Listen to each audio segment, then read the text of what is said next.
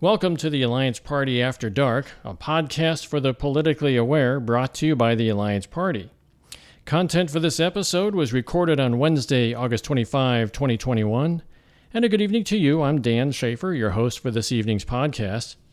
This evening, we're talking with Chelsea Tobin, a climate change activist out of Austin, Texas. Climate change, or as I prefer to call it, global warming, is an existential crisis in the making. It has been predicted for a number of years, and now, with all the fires and intense storms and floods and hurricanes and tornadoes, well, it looks like Mother Nature is finally waking up and telling us something. But what does global warming really mean? How is it going to affect our lives, if not already? And most importantly, what can we, each of us, do about it? Chelsea Tobin has been a community organizer for about six years. She got her beginnings doing grassroots organizing in Denver at the Blue Bench, the Sexual Assault Prevention and Care Center for the Denver metro area, and a sister organization of the Texas Campaign for the Environment, or TCE. During that time, she cross trained to other environmental offices across the state, working on local environmental fights in New Jersey, Pittsburgh, and New York, to name a few. In September 2020, she took over the role of staff director in the Austin, Texas TCE office. Now, TCE's mission is to engage people and communities through face to face public education, grassroots organizing, and action oriented research for a cleaner and healthier Texas. They work on polluter accountability and enforcing regulation for the bad actors in the industry, among many other fights. In her view, there is no better place to work on progressive environmental policy than in the great state of Texas.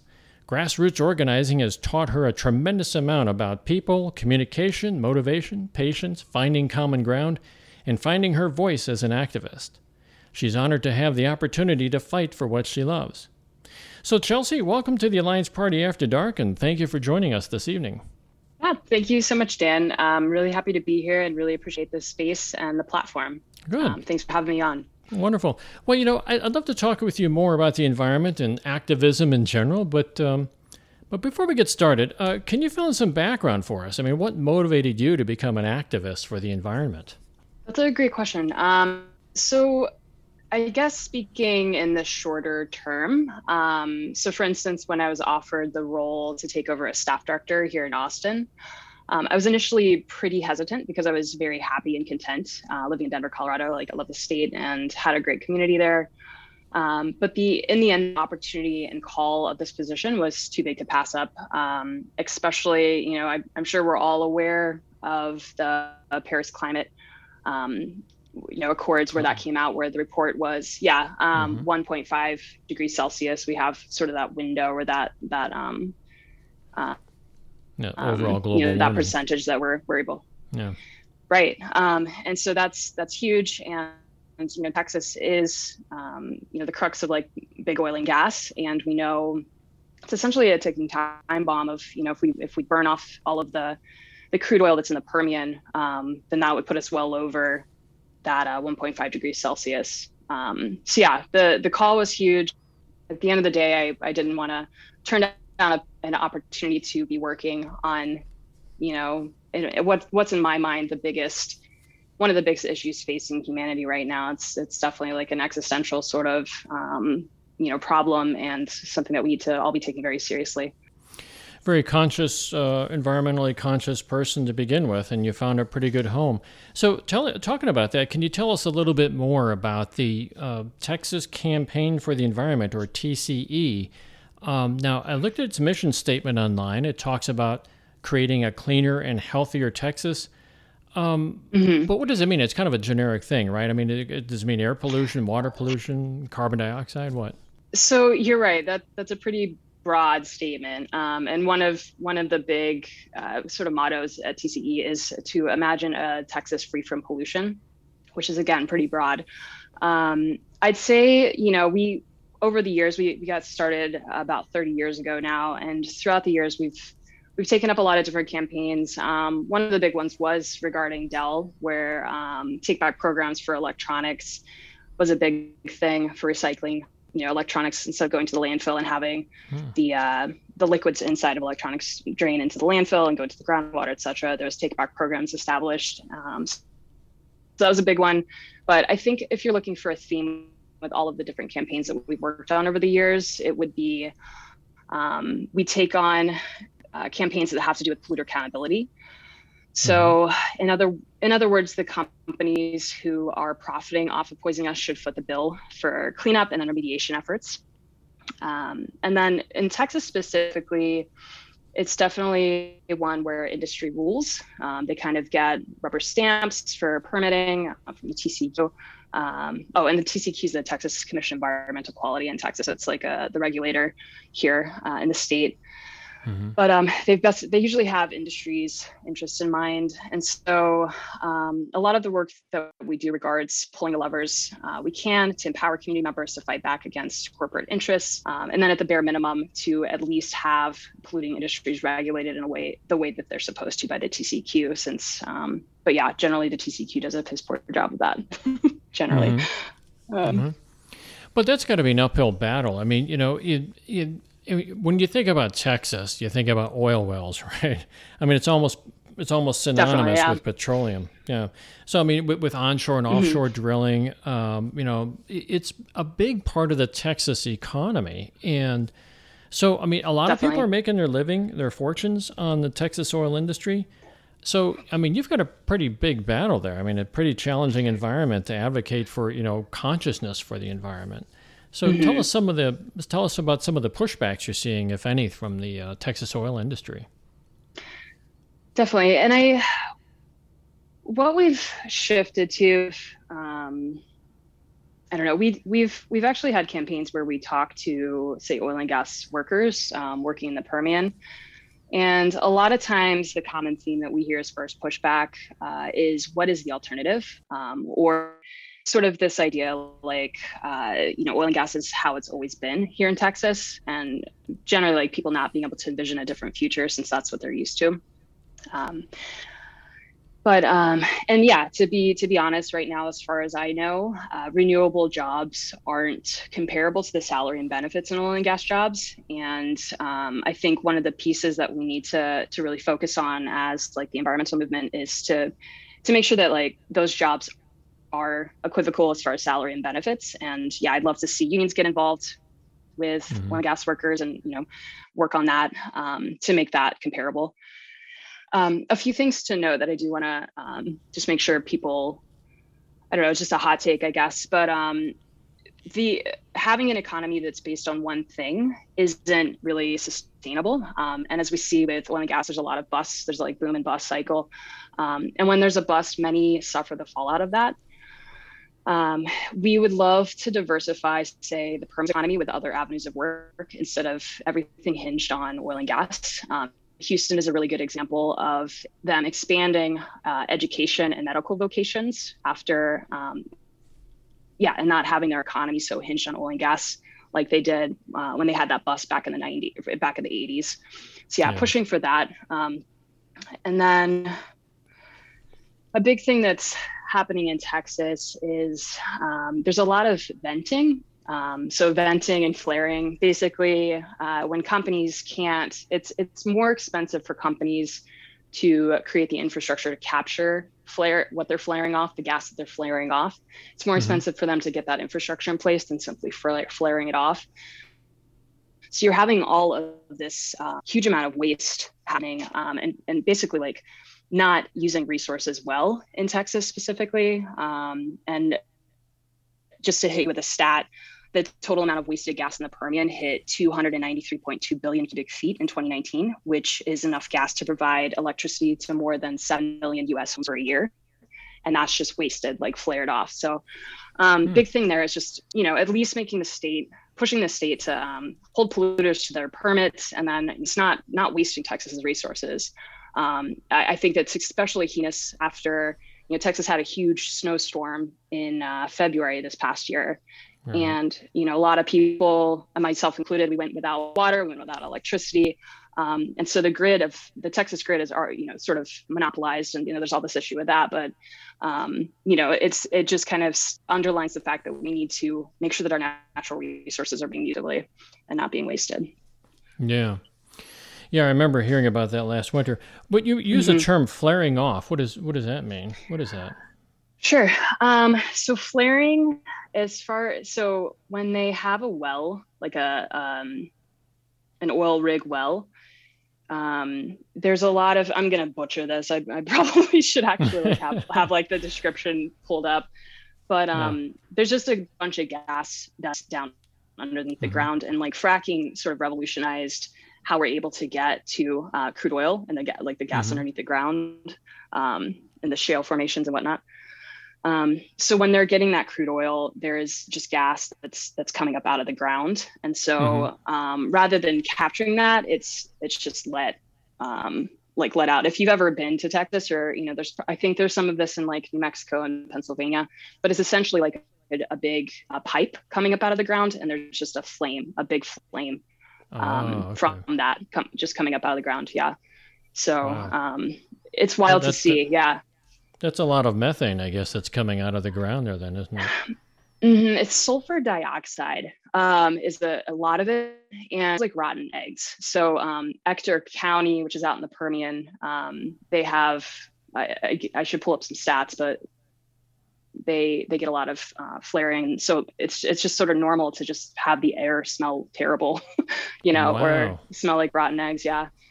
Wow. Um, so it's a double whammy. You know, you've got all this pollution and it's just so much waste. You know, um, and then people people live live around that, and you know, may may not know any different because that's how it's it's always been. You know. That's what they're used to. Well, that uh, becomes sulfur trioxide, which then becomes um, sulfuric acid, if I remember my high school chemistry well enough, which is which contributes to acid rain and all kinds of bad environmental things. Not to imagine, not not to mention what it's doing to your lungs when you inhale right. that stuff. Right. Right. Wow. right. Oh, yeah, I mean, crazy. if you want to, if you want to get angry, definitely look into Texas flaring, um, for sure. yeah. Wow. So, um, Let's um, talk a little bit more about this because you, you talked about you know, the, the fact that you know Houston and I remember this. I mean, I'm showing my age, but I do remember the ups and downs that uh, Texas had during the you know petroleum boom and bust cycles. And when you're in a bust cycle, um, boy, I just remember like you know real estate in Texas was going way way down, and people were just looking for other places to go and mm-hmm. then you know the oil prices rise you know opec raises their prices and next thing you know houston's back in or uh, texas is back in business again and this is going to be really mm-hmm. exhausting for people so what i found yeah. very interesting though when i looked into texas and you know looking for alternative energy resources um, they actually lead the world not, not maybe not the world but they lead the country anyways in terms of uh, wind power right and mm-hmm. I, I've um, the most recent time I was in Texas was actually in Amarillo area a few years ago. I was driving through like the northern part of Texas, and mm-hmm. it's just uh, you can just see nothing but windmills as far as you as far as the eye can mm-hmm. see. And Definitely. to put some numbers to that, they got like something like thirty three thousand megawatts of electrical power generation um, when the mm-hmm. wind is blowing, obviously, which it does a lot in that area. Mm-hmm. Um, so, and to put that into perspective, that's like forty five different coal burning power plants.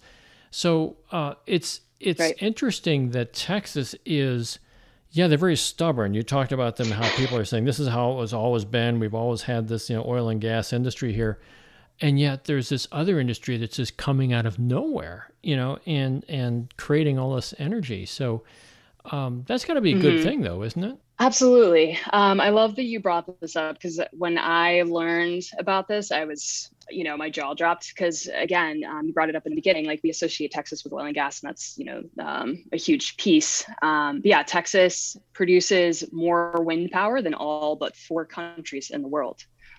Wow. Which is awesome. Um, and yeah, you said yeah. it. We produce the most wind energy. Yeah, and the produce the most wind energy of any U.S. state. Any other um, state, yeah. Mm-hmm. Um, and that's definitely, I mean, that was part of why I also like moved here. Is um, you know, I think we have this opportunity to to push Texas toward that future um, and toward embracing that. Um, ever, a lot of the reports that I've read are, you know, different things that are coming out. Um, it's only a matter of time before renewables sort of take over with like them getting cheaper, you know, easier to make, you know, all these different things with the market. Um, and so it's only a matter of time before that happens. It's the question is going to be, are we going to be ready for it and make sure that there's a just transition for workers, um, you know, and make sure that people aren't falling through the cracks. Uh, a lot of those communities that, yeah, do rely on that as a vocation. So uh, we're seeing uh, a number of what I would call unnatural disasters. I call them unnatural because they are they're masked like natural disasters. But you know when you have all these storm surges going on, um, you know, much mm-hmm. more intense storms, much more intense hurricanes. Uh, we're seeing fire, massive fires. We're hearing a lot about what's going on on the West Coast these days, but these fires are going on all around the world. Um, Australia, Turkey has had a, a, a, and, and Hungary, I think, has had some pretty big fires recently. Mm. And um, we're also beginning to see, like, you know, people living on the beachfront properties. I read an article on this podcast, uh, not read an article, but I referenced an article on this podcast a few weeks ago where uh, communities in Miami, Florida, mm. uh, beachfront properties are now they're looking for higher ground, right? And so now they're mm-hmm. they're there's this migration toward what they call Little Haiti, part of Miami. And I've never been there myself, but um, they're up on higher ground, and now we have this gentrification thing going on. They're right. trying to push out, you know, people displacing people. Um, but to look a little bit further, we can look at Lake Mead, which is a little bit closer to you than Florida, I guess. Um, they are depending upon water from the Colorado River, and now Lake Mead is lower than it's ever been since it was constructed back in the 1930s. And mm-hmm. um, you know, and the bottom line is, we're getting a lot more Americans now are beginning to accept the idea that we are in a climate crisis. Is it too late to stop the damage? I, I think it might be too late, but um, what is your what is your opinion on that? Yeah, thank you. I th- I definitely hear this, um, and it's it's always tough to hear all of the things we're losing. You know, if you if you're paying attention, or if you're reading, or you're you know you're watching the news, it's like another endangered species, or you know another fire, um, something. I saw even when living in Colorado uh, was, you know, you've got all these trees up on the mountaintops, and um, because of global warming, there's a beetle that can travel further up the tree line. And so you've got um, beetle having more access to more trees up on these mm. mountaintops, and they're bringing a fungus that kills the tree. You know, so um, I feel like if you're paying attention and looking, you can see, you know, these impacts um, everywhere. And I, I think that um, you know that mm-hmm. that's that's hard and i think there's certainly an, a lot to mourn there um, I will say I, I, recently read a book called All We Can Save, which is an anthology of writings by 60 women at the forefront of the climate movement, um, mm-hmm. who are they're harnessing truth, courage, and uh, solutions to lead humanity forward. And that gave me a lot to think about um, as far as solutions and the call for hope right now. Um, so I definitely recommend folks seeking out media and information like that there's also another uh, great article I recently read by Rebecca Solnit. I'm not sure if that's how you pronounce her name, but um, the title is Dare We Hope? Here's My Cautious Case for Climate Optimism. Mm-hmm. Um, and at the end of the day, I, you know, I, I think all of these, all of the big issues feel a little overwhelming and daunting. Um, you know, whether that's systemic racism, gender violence, LGBTQ plus rights, the climate crisis, um, but I, I think it's important to remember that it's not up to to you you know as the individual to fix the whole thing. Um, it is up to you to do what you can and contribute your own efforts to these broad fights and movements um, in whatever way that you can. Um, and that's both at the you know the the micro relationship level you know making sure that you're checking with your friends and um, showing up, uh, and then also the the bigger political level, you know, um, voting and, and showing up for marches or whatever it happens to be. Um, mm-hmm. But um, you know, I, I think it's people get overwhelmed because there's so much happening and there's so much you can do, but you know, you end up just sort of getting um, stuck because it's it's there's just so much, you know. Mm-hmm. But I but I think if you think of it in terms of you know what efforts can you contribute each day um, to the movement uh, small or big it all adds up. Uh, and then you know you suddenly go from however many years ago where you know people weren't really talking about global warming or you know it was just a handful of people that knew about it.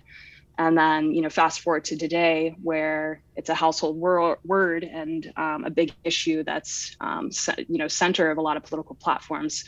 Um, so i'd say you know focus on that i think it's hard to see the how far we've come and what progress we're making but if you like kind of take that step back and you, you look about how many how many things have have changed very rapidly over over years or you might it might be an up uphill climb but then suddenly you get these victories you know and that makes it all worth it so um mm-hmm. and i'd say for me personally um I I feel like I don't have a choice but to stay optimistic, and yeah. um, you know, and and even even if it is too late, um, I'm definitely not content to sit back and watch it happen. Um, you know, I want to I want to commit to tapping into the grit and resilience we have as a species, and um, make sure to remember the heroes and everyday people who are always um, working to build a more just world. You know, there's people all all all over the place. There's a lot of great groups. There's a lot of uh, great efforts being made, and I think it's important for us to to look to them and and uh, you know notice that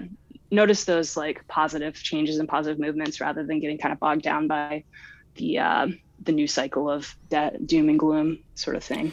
Yeah, and you can get into like an information overload situation where you you in, in, a lot of people, yours truly included, it can cause a lot of anxiety. Like, you know, mm, where do I yeah. start? You know, absolutely. And um, and I think one of the messages I, am getting from you though is you start with yourself, right? You um, you know, before the pod, before this podcast started, you and I had a kind of a side discussion about uh, being vegetarian or vegan.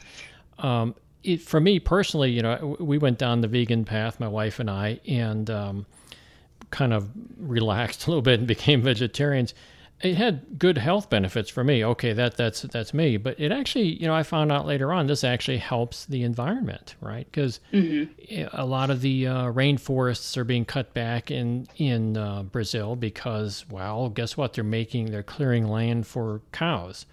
Well, cows eat like what uh, twenty times in in weight. They eat twenty times more than they yield in basically meat. So mm-hmm. uh, it just makes a lot more sense than that if you know if somebody's really looking to contribute a little bit to the environment, well, contribute to your health at the same time, you know, and maybe consider taking the uh, vegetarian path or at least cutting back on on uh, meat consumption, right? Mm-hmm. Um, and I like what you said about being optimistic too. Um, I, I, we're kind of cut from the same cloth in that regard. Uh, I think you know, I asked you before if it's is it too late to reverse the damage. That was more of an apocalyptic sort of question. Um, sure. Because I think that if you do give up and if you do say, "Oh heck, it's all lost anyways," so what difference does it make? You know, as you're throwing your trash on the on the road on, on the side of the right. road or something. Well, it, that attitude itself becomes a self fulfilling prophecy, right? Right. Um, or or an but, excuse or an excuse to not do anything. You know, if, if yeah, we're already yeah. doomed, if we're already doomed, then we don't we don't need to do anything, right? Um, right. Just wait for the for the axe to fall, right? Inevitable. Exactly. Right. Right. Yeah. Yeah, and uh, I was, I'm going to throw something kind of a curveball at you here because you hit upon a lot of the uh, the uh, or you and I are basically as we're talking, or we're hitting a, upon mm-hmm. a lot of the concepts of the Green New Deal. Um, nice. I am I'm you know I, I, say personally I'm not a big fan of the fact that everything's kind of glommed together and like this. Um, um, who was that? Um, uh, one of my one of my favorite authors out there said it's like a, a Christmas tree festooned with all kinds of presents and everything. Um, because it does actually the Green New Deal does actually itemize a lot of these things, you know, that need to be mm. done, but it, it, gets into like you know labor relations and things like that, which I don't mm-hmm. quite follow it when it goes in that direction. Hmm. Um, but I get the whole idea. So, what's your idea? I mean, what's your what's your opinion about the Green New Deal? Uh, the Green New Deal. Um, I read the Green New Deal. I think I think there's a, a lot of people that don't haven't actually read it. Um, mm-hmm. As far as an opinion, um, I think the strength of it is it it's an actual plan. Um, can you hear me? Mm-hmm. I just got the the internet yeah, yeah. connection is unstable. Okay. Yeah. Um, I think it's the strength of it is there. There's a plan. There's also the, uh, the, the the Green New Deal for the South. There's the the Red New Deal, which is from Indigenous people. There's the Blue New Deal, which is you know has a lot of the ideas of the the Green New Deal, but like takes into account uh, the ocean. You know, there's mm. more more stuff regarding the ocean. Mm-hmm. Um, but I I I I don't know that I like have a hot take of the Green New Deal. I I think to me, um, in order to make the changes that are needed, there has to be bold bold leadership at you know the at the top level, um, mm-hmm. which is I think one of one of the things that the Green New Deal sort of does. You know, and we we had the New Deal, you know, after the Depression, where right. uh, you know they created the conservation corps. What is it? The the Civilian Conservation Corps, where people were paid to like you know manage parks and set up you know um, mm-hmm. infrastructure mm-hmm. there. You know, so I think I think that's one of the the good things out of it is it's it's a plan and it's also an investment in infrastructure. You know, and I there's just not as much investment and there has to be investment um, in order for us right. to make make that transition um, feasibly you know and i'm always mm-hmm. sort of i'm always sort of uh, you know solutions need to come from the communities and they need to be localized. You know something that works in california isn't going to work in texas and but you know etc um, so i think as, as much as you can kind of empower solutions within you know like uh, more community based the better. But at the same time we i feel like to make the drastic changes that need to take place it, it needs to be bold leadership from the top i love that answer i really do because i think that that is the key right um, and it's mm-hmm. interesting that you said you actually read the Green New Deal. Um, I hear so much criticism from people that haven't read it. I'm like, right, dude, it's like a 10 minute read. I mean, it's right. It's, it's, not that big of a document. It's not like trying to get through the Bible or something. It's right. It's actually a pretty simple read. I um, I thought it was like 600 pages um, for some reason, but yeah, I looked it up and it was like six. So I was yeah, like, yeah, surprised there. So I wonder if that's what other people are thinking. You know, you kind of think it's this giant document. But, yeah, I was I was I was like saying, well, do I need to get a new hard drive for my computer as I download this thing, right? And it's only it's double space, like six pages or something like. You, you right, you can get through it very quickly. Yeah but I, but I think right. that yeah, it, it does lay down a, a I think it just lays down a structural framework. It, it's it's sort mm-hmm. of a, mm-hmm. a, goal. It it really, um, but yeah, it actually leaves the the floor open for. I think you hit the nail on the head. That bold leadership to get in there and say, okay, you know, um, you know, we're th- this is the Green New Deal. May not do hundred percent of it. I think it's there's a lot of parts of it that just kind of branch off, and I'm not really sure how it relates to the environment but it is mm-hmm. a great floor plan to start with for a strong leader to, to come up and, and do something. Um, right. Totally love your answer there. So, um, setting aside climate crisis for the moment, um, there are a lot of bad effects from just you know plain old pollution that's poisoning our streams, our water supply, our air. Um, I mean, I could go on and on about you know what the effects are. At least you know I'm in Missouri here, and we're just seeing a lot of it here as well. Um, so these things may not be causing a climate crisis by themselves, um, but they are tremendous health risk. We talked earlier about you know the the uh, what do you call the flame the flaming the flaming off was that a, the term you used? Flaring, uh, yeah, flaring. Flaring off. Okay, I had mm-hmm. I can't even read my own writing here. Flaring off. Um, no worries. So, uh, you know these these are these are very you know um, cancer causing you know carcinogenic type of uh, environment. And, and I know your next mm-hmm. door neighbor there in Louisiana is having a really hard time. Mm-hmm. They have this area called Cancer Alley over there, yep. Uh, where yep. just all kinds of industrial chemicals are being, uh, ex- people are just being exposed to industrial chemicals. Right. And you know, it's usually the people that are in, in the lower parts of the of the economic scale, right? And yep, um, definitely. That, that, that's a that's that's a double tragedy there. So, um, what sort of successes have you found in advocating for these uh, anti-pollution policies there in Texas?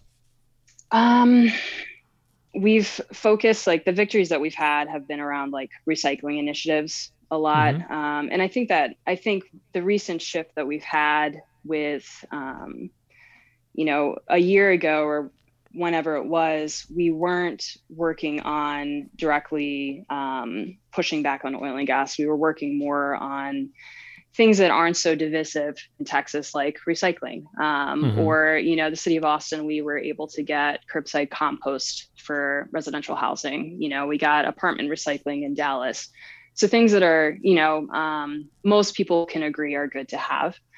Um, as far as anti-pollution policies, I think a lot, you know, a lot of the work that we've we've focused on this last year. Um, you know, we we used to do door-to-door organizing, but with the pandemic, we have been um, reaching out to folks over the phone or through texting. Mm-hmm. So that's how we've been doing the majority of our organizing. And um, a lot of the work that we have been focused on is um, fighting the petrochemical build out in Texas for the for oil and gas. So that starts with, you know, fracking in the Permian and then shipping those shipping that crude oil through pipelines, you know, all across the state that, you know, sometimes go on people's property or, you know, through through landscapes. Um, and then sure. going to the coast, there's a lot of uh, proposed projects for export terminals, which mm-hmm. um, in 2015, Obama lifted the ban on crude oil export um, because we'd sort of we sort of leveled off. There wasn't there's not as much demand now that fracking sort of took off. So in order mm-hmm. for in order for oil and gas companies to make profit, they they need to ship crude oil overseas. So the same thing in Louisiana. There's a giant, you know, there's just a big push by a lot of companies to get an export facility built on the coastal bend. Um, and so it, right now we're focused on sort of putting out fires or making sure that we are impeding uh, pollution, like future pollution, if you will. You know, um, if if those projects are built, then that's sort of sets the future trajectory, right? Um, so keeping those, if even if we can keep one or two or three or however many that we can we can keep from being built, that'll be a victory. You know, as far as those um, anti-pollution efforts. Um, and then working with, yeah, you said front frontline communities is sort of what you mentioned. Um, mm-hmm. A lot of times, polluting facilities are put in communities of color or you know lower income communities where people don't have the ability to to get out of those. Um, there's a a guy named Robert Bullard who coined the term environmental justice, and one of the things he found, I think this is in Houston, um, but even if it's if even if a family is middle class um, black they still are way more likely to live by like a landfill or a polluting polluting entity um, mm-hmm. So that's been the main focus. Um, yeah. But yeah, we've had success. I, I, think you know just push pressuring the the various cities we're in toward that um, more recycling infrastructure um, sure. and take back programs. But I, I, think way more is is sort of impeding future polluting projects um, from happening is a, is a big push right now. Yeah. How do you pressure them? I mean, it, it, I'm just, um, I know I'm going off script here a little bit and just kind of, you know, diverging into a, a sure into a different area, but I'm very curious about this.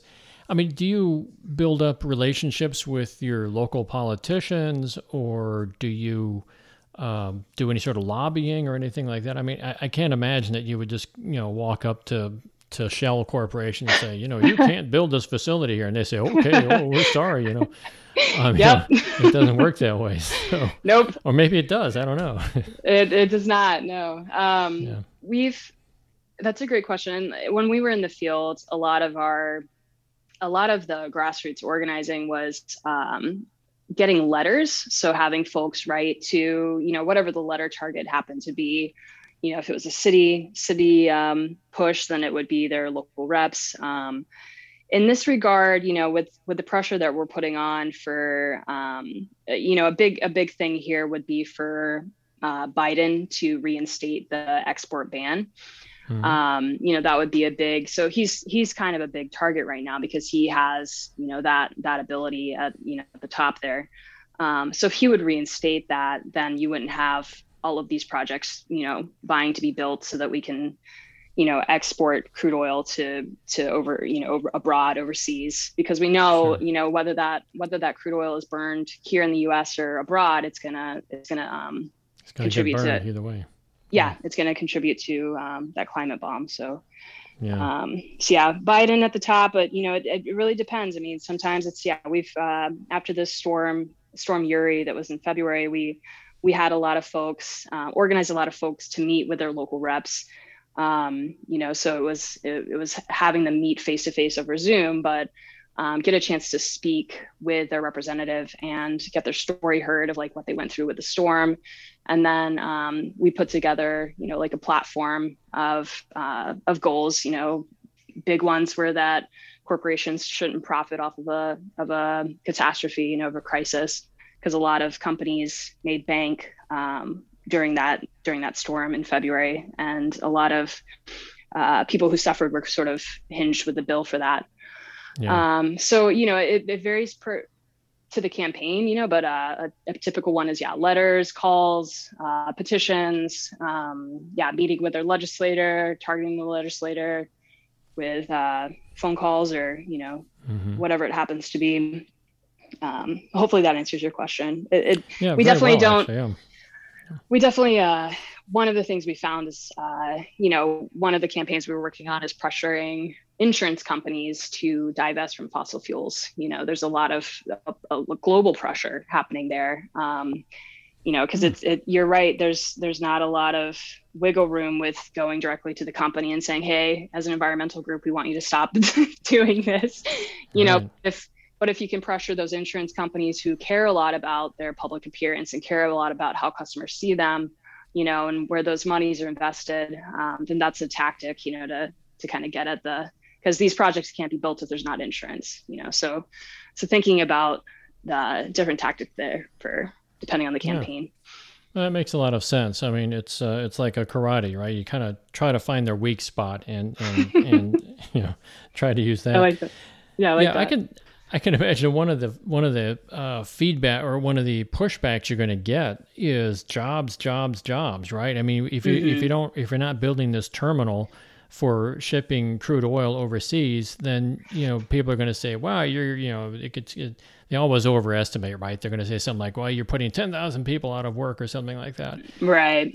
But at the same time, you know, in this kind of dovetails an earlier part of our conversation when we talked about um, windmills. I mean, you know, Texas is leading the way there. So, I mean, how can mm-hmm. you know, mm-hmm. kind of, how can you kind of say, "Hey, people, you don't need that petroleum job. Maybe if we invest more in wind power, we can get people, you know, pushing in that direction. Right. I mean, it's a lot. It's like 8.8 percent, I think, of the U.S. power is now uh, generated from wind turbines, and uh, power because of the of the disaster that Texas had last February. Um, you know, with the power outage and that that winter storm that just came out of nowhere. Mm-hmm. And they had to wake up a lot of people and make them realize, hey, we've got a problem here. Right. I mean, that was that was a disaster. I mean, to me, like the way I think of that, it was a, it was a politicizing event. You know, it's like it doesn't matter if you were, um, you know, if you were paying attention before or not. You you probably suffered through that storm or know somebody who did. You know, mm-hmm. um, so I definitely think in a storm similar I'm, I'm not sure if it was like super similar but the same thing happened in 2011 11 and um, mm-hmm. you know there's just a catastrophic storm and um, we were also i think seconds away from the grid just totally collapsing for potentially months um, oh, wow. and and it's one of those things where you know we talk about the weather getting more and more volatile and you know all this but it's it it's it was wild to me going through that because it, it's it's amazing how quickly things break down you know like just thinking about the hospitals that didn't have power or you know just being able to get to the store or having water you know it's just like all of these things it's like it's so easy to forget um, you know just just how big these things are you know um, until mm-hmm. they ha- they're happening um, so in a way yeah i think that was a that was a politicizing event for a lot of people because you you weren't really necessarily spared you know you, if you weren't affected then you knew somebody who who was yeah. Um, but hopefully, yeah, hopefully that that will push toward toward change. It's it's tough here in Texas because we have ding, dinguses in the in the state legislature, but um, yeah, yeah. Well, definitely um, a bit of dysfunction going on in the legislator section mm-hmm. with you mm-hmm. know all the Democrats leaving oh, town, man. and uh, right, we could talk for hours about that. Oh yeah, yeah.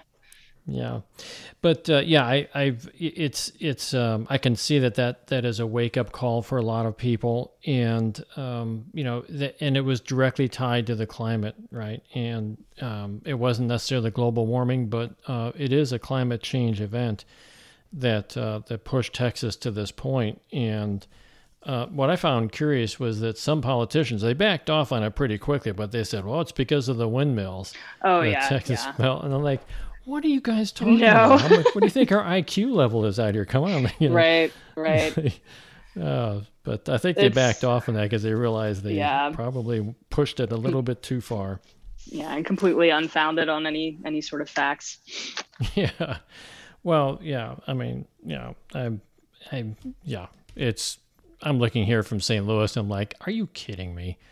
Um, but anyways, so uh, I know we're running up toward the end of our time here, but I did want to get uh, something in here really quick, which was uh, the Texas Campaign for the Environment, which is where you're you're currently doing all of your work.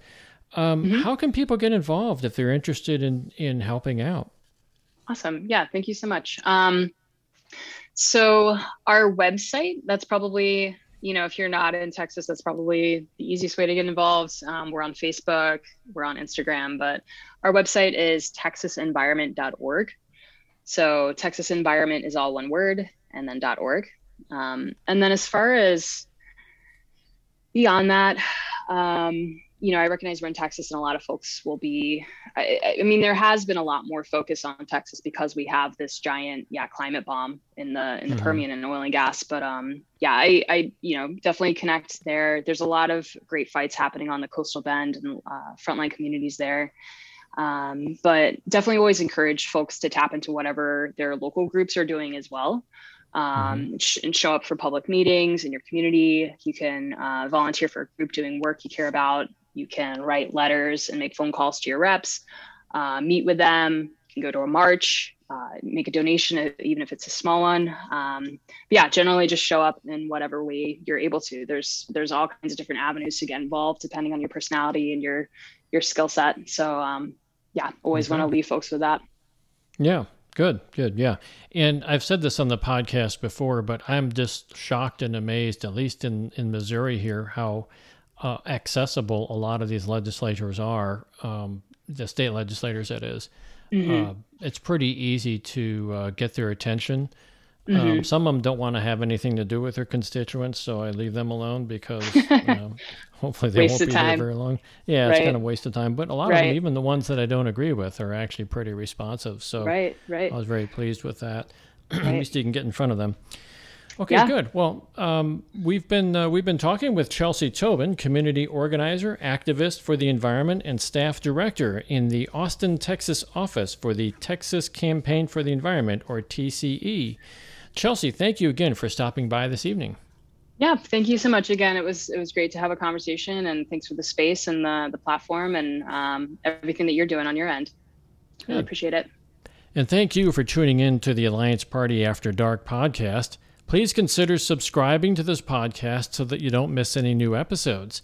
Each week, we'll bring you interesting topics from the Alliance Party. You may subscribe on iTunes, Google, or Spotify. If you enjoyed listening to this podcast this evening and would like to get involved in the Alliance Party, please see our website at www.theallianceparty.com. All one word, The Alliance Party www.theallianceparty.com. As we expand the party, we need your involvement. Democracy is not a spectator sport. Donations and volunteers are always welcome. If you'd like to contact us at the Alliance Party After Dark, drop us an email at podcast at theallianceparty.com. Also, see our Twitter page at Alliance on Air. All content for this podcast is copyright the Alliance Party. Views expressed in this podcast do not necessarily reflect those of the Alliance Party. I'm Dan Schaefer, your host for this evening's edition of the Alliance Party After Dark, and on behalf of everyone at the Alliance Party, have a wonderful evening, a great week ahead, and we hope you drop in for our next show. Be safe, be aware, and please take care of yourself and those around you.